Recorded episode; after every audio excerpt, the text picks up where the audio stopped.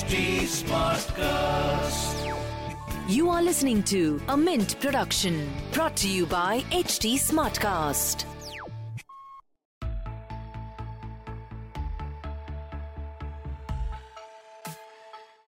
The hand that rocks the cradle rules the world. Traditionally, women have been acting as entrepreneurs by managing households and families. Since the past half century, they have stepped into the business world. While the road has been laid with many inspiring stories, a lot of ground still needs to be covered to drive an equal opportunity environment. As per Innoven Capital's early stage investment insight report 2018, only 17% of Indian startups have at least one female co founder. This is even worse than the 22% in 2016 and 20% in 2017. Similarly, there's only a handful of women leading private investment firms. In the US, too, only 17% of startups have reportedly had at least one female founder. Since most startups have two or more founders, it is safe to assume that less than 1 in 10 startup founders is a woman. The problem is far more complex than it appears the limited talent pool of women in engineering or technology fields, and limited role models of successful female entrepreneurs are some of the root causes for fewer women in this space. Besides, founding a company requires a lot of work and sacrifice, hampering work life balance. Women sometimes face unique challenges compared to men. One might argue if there is a fundamental need to have more women in the startup venture industry? Well, there is a financial incentive to close the gender gap. Higher diversity yields higher returns. Startups with a female founder generated 78 cents of revenue for every $1 of funding, while male founded startups generated 31 cents, according to a BCG study of 350 startups. According to the Harvard Business Review, clear biases exist when investing in startups where both male and female founders get asked different questions. Investors adopt what's called a promotion orientation when quizzing male entrepreneurs, which means they're focused on hopes, achievements, advancements, and ideals. Conversely, when questioning female entrepreneurs, they embraced a prevention orientation which is concerned with safety, responsibility, security, and vigilance. The question that we need to ask ourselves as we enter the new financial year is Will the portrait of a young founder as a man finally change? Will the startup investment ecosystem, which romanticizes the boys' club playbook of investing, be more inclusive? Such changes require reorientation from both startups and investors. As Indian startups mature and pursue global ambitions, the time has come to introspect on what kind of success they seek one which is a one trick pony remembered only for that big valuation, or becoming an institution embracing sustainability and diversity. In the latest dispatch of Mint Startup Diaries, I have a lighter chat with Divya Gokulnath, a teacher and a businesswoman. She is the co founder of Decacorn EdTech startup Byju's, the learning app. She is also married to the co founder of Byju's, Byju Raveendran. Divya just embraced motherhood for the second time, and we get on chatting about female entrepreneurship, motherhood, expansion, and more. Please help me welcome Divya Gokulnath, who's a co-founder of Byju's, India's Decacorn EdTech startup. Divya, it's my sheer pleasure and privilege to welcome you on this show. Uh, we were just chatting uh, up earlier, and I think I really like the statement coming from your end that Shrija, I do not like this woman-founded tag. I'm a founder first, a woman later, and that sort of really sets the tone of this conversation to a very good pace. I really want to understand from you, Divya, that uh, you know, founder of a Decacorn, really, I mean, where do you go from here? Your journey has been fascinating, and the fact that you just embraced mother for the second time, you know, how do these goals really align with each other? See, uh, the goals are very different and i think that's important for uh, you know for for every woman to have artificial boundaries. Otherwise you end up mixing everything. So work is important family is important. It's important to give time to both uh, they're equally precious. You're raising two big things. So uh, you know, prior to maybe COVID, I would say create boundaries. I would i would go to work. I would be 100% at work. I would come back home and i would be at home. But right now the past one year i've really learned to create artificial boundaries for myself. So because you know women multitask really well. It's that same multitasking which can come back and hit you if you think about it. Because you try to do uh, 10 different things. Now you do 10 different things but if you try to do it at the same point of time you end up giving 10% to each rather than trying to give you know 100% to each thing at one point of time. And i think that's one thing we really have to work out for ourselves. And being a working mother, like any other working mother out there, I think if you've braved the last one year, we'll brave anything because it's really taught us how to juggle, right? It's really taught us how to juggle work, how to juggle home all the time with absolutely minimal help because we aren't allowed to meet anybody. So it's, it's been a testing ground. And uh, I think uh, on the other side, all of us have learned and grown to be stronger, better, uh, you know, and more entreprising professionals and at home that's so well said, Divya, that to create artificial boundaries necessary. And I think the pandemic has been more severe, if I may use the terminology for women compared to men, right? Because women had, just by the virtue of what they are and who they have to multitask, as you put up. I want to understand from you, Divya, as a woman entrepreneur, you know, as part of the startup ecosystem, how do you think female entrepreneurs are really treated? I mean, this is according to the Economic Survey 0920, only 43% of 27,084 recognized startups in India had a women director in January 2020. Of course, the diversity numbers are skewed. Uh, but and, and on top of it we don't really have so many women co-founders example to talk about too. So what do you think is really you know lacking there? So i won't disagree uh, that earlier there was a huge gap in gender neutrality at senior management uh, levels across industries. However, things are steadily changing with key stakeholders understanding the importance of diversity in the workplace, and especially with tech companies uh, who have the ability to solve problems at scales. That's what we do as a tech company. Diversity ensures that you have a multi-dimensional approach to both problem solving and solution creation. And there is also an active effort going on, and I'll talk about it to address boardroom inequality across industries uh, in terms of workplace dynamics. We're seeing a lot of women entrepreneurs, leaders across the world. That's an empowering feeling if you think about it, and it's inspiring for many more young women. And uh, you know, telling them that you can also take that risk and start up. In fact, the recent GT report, uh, which I read on Women in Business 2021, states that 47% of Indian mid-market businesses now have women CEOs so this is this is something which is big and women are not shying away from taking risks they're not shying away from leading a business it's just a lack of opportunities if you ask me which is creating a hindrance and so we need to create more opportunities for women allow them to scale into leaders if a company has good representation of women since inception and in strong leadership position. That means if you think about it, when you start up, the balance is usually in place throughout the organization. And I'll take Byju's itself for an example. We have 33% women representation on the board, four out of 10 in the top management, 40% across levels. So this cognizance of diversity inclusion since inception giving equal opportunities irrespective of gender and pulling people up within the system this will ensure a healthy and vibrant workspace generally speaking i've been the service startup ecosystem and i've been there for a while now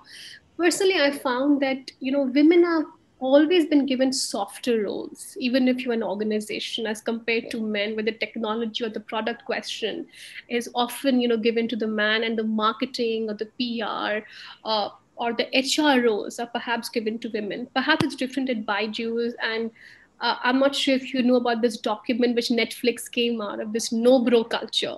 That you know we need to have a no bro culture because the damage in startups or in companies with the bro culture is much higher, even if your team is world class.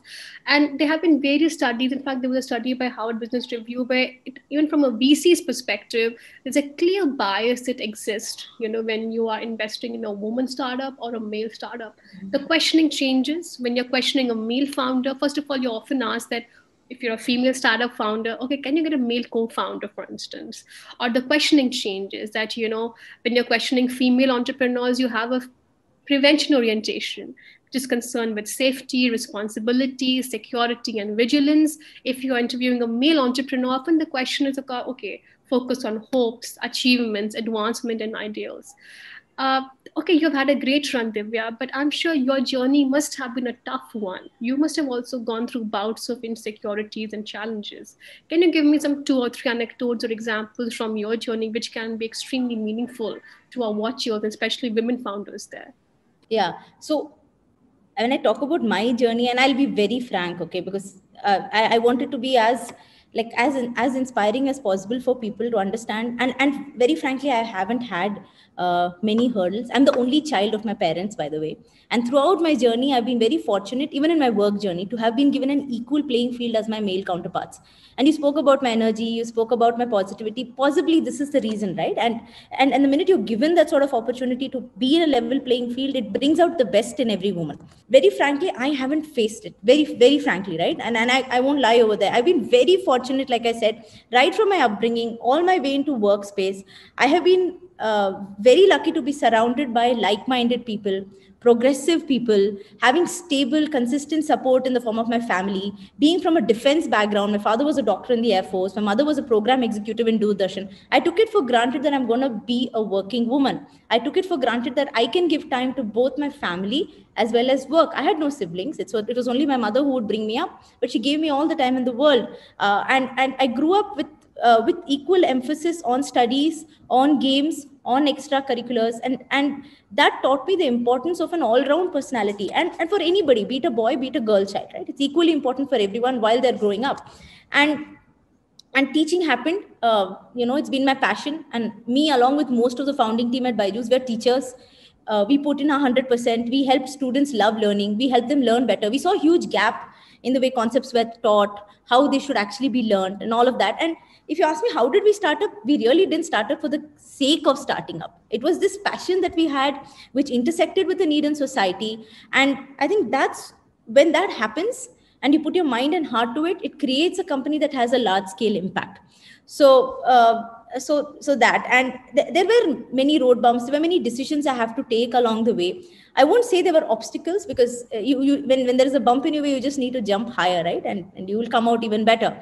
And those bumps also help me explore my uh, full potential. So and having said all of this my journey is an exception there is a long way to go uh, before we can claim that women have the same opportunities as uh, men in society and i think the problem lies basically within the regressive mindsets of people promoted by our largely patriarchal society so I think this can change. We're slowly seeing the change. Each one of us can trigger the change, and uh, and if if we're actually if we actually sit back and think about the numbers, with a country that has over half its graduates as women. We have huge potential to tap into this unleashed number. And uh, if and enough studies show that it's mid-career that most uh, women drop off. So it's not about starting off their career it is and uh, it is about staying on holding on which is as important because that's when you can rise to upper levels you need to give your career time for it to grow and that's unfortunately not happening because of family commitments and most women drop out or not most women i'd say half the women drop out just a quarter join back and half of them eventually leave. That's what studies show. So if we as individuals and companies can be flexible at the right point of time understand that this is nothing but a phase in a woman's life where she needs to be there for her family all the time. At that time she's also trying to give her best at work. We can hopefully hold on to so many talented women who are forced to leave their careers just because of commitments during a time where they can actually take their promotion and, and go to the next level. I want to understand that you know suppose in your technology startup or startups you know how much of the success is measured by the fact that you know how many women do you have on board? Or how many women employees do you have? As vis-a-vis when your entire focus is on the next funding round or the next valuation at a higher round or the next media statement. So do startups in general technology can play a huge role because that actually is the forefront of where the economy is headed. You know but the success of the you think it's time to perhaps redefine the kpis especially in which startups are measured. They should also include these parameters and not necessarily only financial parameters. What do you think? I would like to answer that question in two parts so this sort of quota system if you ask me which which we have in in certain places just to promote women it helps in the short term. It helps you fill up and it helps you give an opportunity to women. But in the long run only if you have capability only if there is talent will will it rise up. So that being said i think there is there is huge potential to take women up to the next level. Should this be an agenda in every startup? So if you think about it early on, like we did, if you are cognizant of the importance of diversity early on, you don't need to plug it in on the way. It gets taken care of because women tend to surround themselves by more women. I've seen that happen multiple times. My uh, our chief strategy officer is a woman, and she heads finance for us. So it, it's and she has many more women who help her. And even when you promote, rather than trying to look beyond, look within. And for us, looking within has been very important because we created a product in a seg we created a new segment in a way. Learning apps didn't exist before Byju's so we didn't have any playbook. It was not a cut copy paste model. We set our own rules we set our own benchmark. We made our own teams. We defined our own metrics. So at that at, and then you you don't then you don't look at you know okay am i going to put a guy here? Am i going to put a girl here? You put the right person who has the right kind of talent. So if companies think that way and uh, you know hire irrespective of gender but just based on talent a Two, if they think about it from inception, and I always think that's the most important thing, then it doesn't become another rule in the book. There is, it doesn't become about tokenism. It doesn't become, I need 30% representation on the board because, I, and you know, it, it doesn't become about that. It becomes because you truly believe in diversity. You truly believe diversity can bring you multitude of ideas and uh, help you come at better decisions because 50% of your consumers are women. Yeah, that is sort of well said. Uh, you know how can you sort of not look at the 50% of your consumer base which is women? But i want to understand from you that you know i also happened to interview sal khan of khan academy sort of you know you know i think at a few months back. I think it was midst of covid and i think just the sheer impact that digital transformation has had on education and edtech companies are so much in vogue. And i happened to ask him this question that you know what really is the future of education? And uh, he said this very simply that the future of education is one where the concept of time and space does not really matter, where you are learning on the go, where you can learn, you are, you are on a holiday, you are learning, where the child need not be in the classroom. When I look at Byju's, I think the focus really is not to take away from the classroom teaching, but perhaps to be an add on or to be a complement or a supplement to what is being you know already taught in classroom. If i were to ask you as a co-founder of india's largest learning company as to what really is the future of education what would that really be according to you? So this answer if you had asked anybody 5 years back i don't think we would have had uh, you know a statement like this to say. But truly in the last one year all stakeholders of education have gone online literally overnight not what happened uh, what could have happened did not happen in decades happened in weeks happened in days. Be it teachers be it students be it institutions even parents have all transitioned online. That being said the last one year has really put the benefits of online learning in the in the forefront. Every student has a front row seat. And we've come to realize that a lot of subjects like math like science can actually be taught better online. But there are some subjects very critical subjects which teach you social skills. Subjects like the arts, which can only be taught offline. So if you ask me what is the future of education, the future of education, especially for the K to 12 segment, where children are learning concepts for the first time, where children are, uh, where there's so much focus on all-round development, it is a blended form of learning, which which has the best of online as well as offline learning. So because you know, especially in sports, where do you teach team skills, which is so important? Where do you teach people how to play together?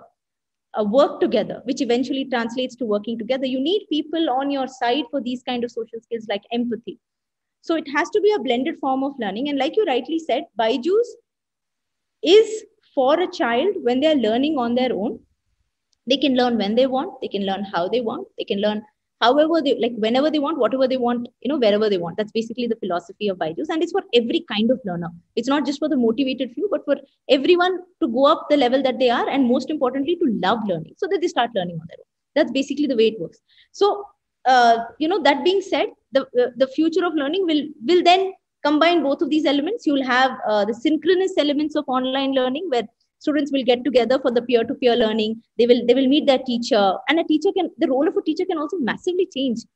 Uh, today today they teach concepts. Tomorrow they can be facilitators. They can help students explore concepts on their own.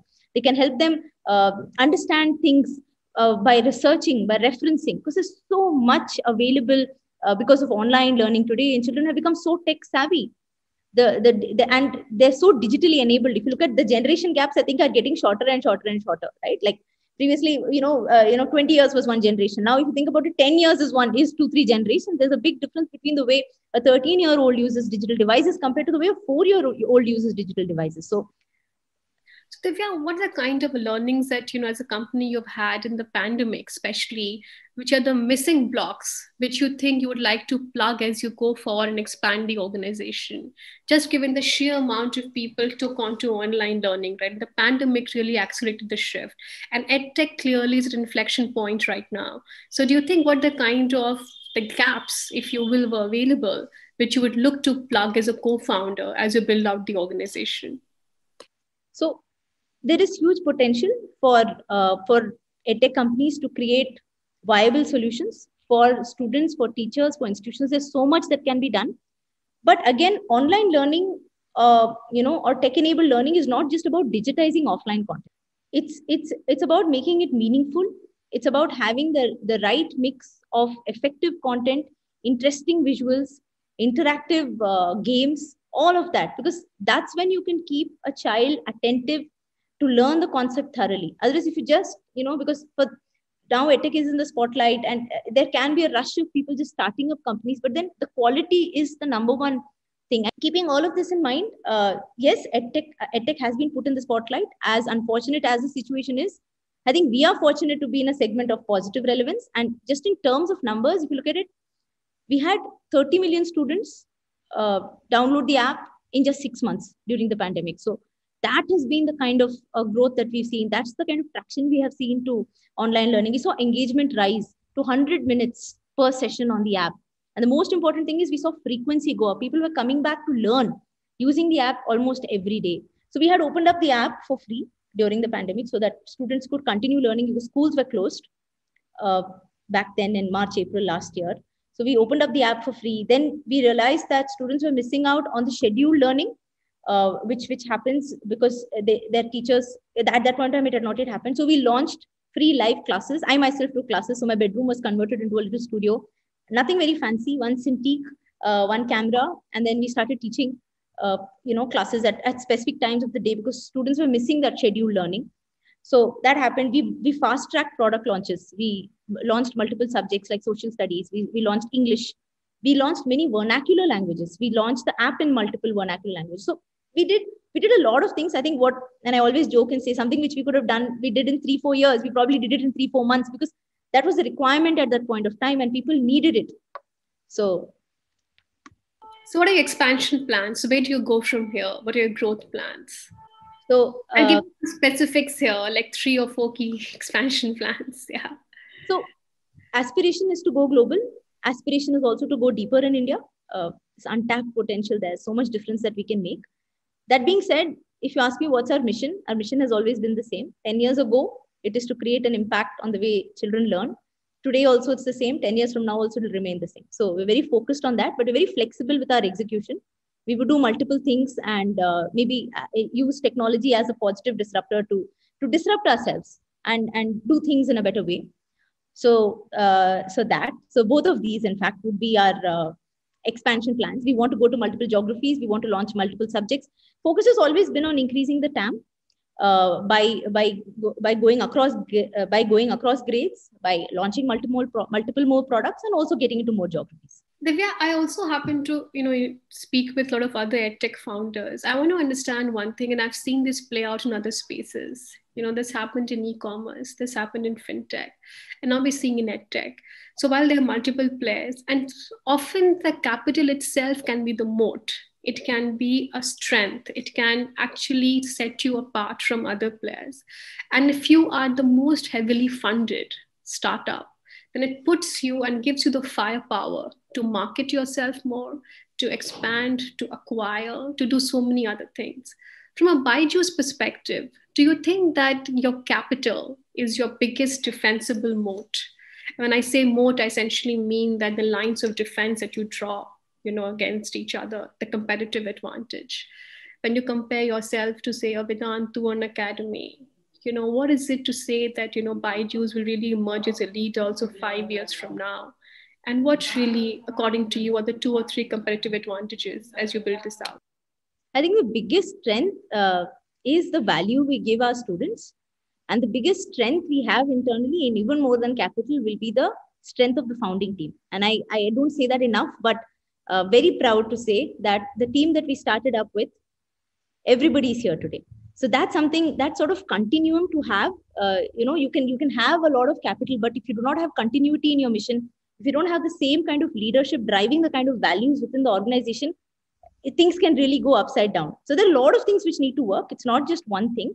And speaking about capital, you know, you can you can have a lot of capital, but if you do not value money, then that can also turn upside down. So, for example, every ad we give, we calculate the ROI. So we're very, very, very particular. We're very number driven. Uh, we, we don't do things just for the sake of doing it. We don't spend for the sake of spending. So we're on the jersey today because we want to grow into a well-loved brand because Indian cricket is associated with, with a million budding dreams. To all the women watchers there, women who are trying to perhaps start up or women who are just at the edge, thinking that, you know, to continue in their job or to take the plunge, what would your advice be, especially to those women? So uh, to those women, I would want to say, I, I'm assuming you are, you know, between 25 and 35. My answer would actually depend, depending on you know which because for a woman unfortunately it's like you know different stages of her life the challenges are so different. So if you're just entering your career uh, you and i have a lot in common. We both are independent people. We're standing on our own feet. And uh, we're going to make a difference. And the next two three years before you start a family is when you can give 100% to your career. So rise up as much as you can. And uh, for those who are uh, in their mid career those who are you know looking to start up now where where you also have a family and you're deciding is this the right thing to do? Uh, i would say it's the toughest decision to make but it's very important to hang on. Uh, it's not just about being an opening batsman it's about staying in the game because that's when you can really clear uh, create an impact uh, because right now i know it's tough for you but with the right kind of family support and i always talk about it without my family i i, I wouldn't be able to do what i do beat my parents beat my in-laws be my extended family. I live in a huge joint family, and that's been my biggest asset. I'm able to do all that I'm able to do today only because of them. So we women literally stand on the shoulders of people who sacrifice their time and their effort for us so that we can be on top. So uh, find that network, find that support system for yourself, and you will find that the next few years will just pass. And then you can come back again with full zeal. And so, to the final set of people who are women leaders, please inspire more. There are so few uh, of us out there that we really need to be heard we need to we need to inspire young women that look women can reach on top of the ladder and uh, as women leaders we need to look within rather than look beyond and promote people within uh, bring them up and call them out if you ask me Thanks, Divya. It was a lovely conversation. Thank you so much. It's a pleasure and privilege having you. Thank you so much.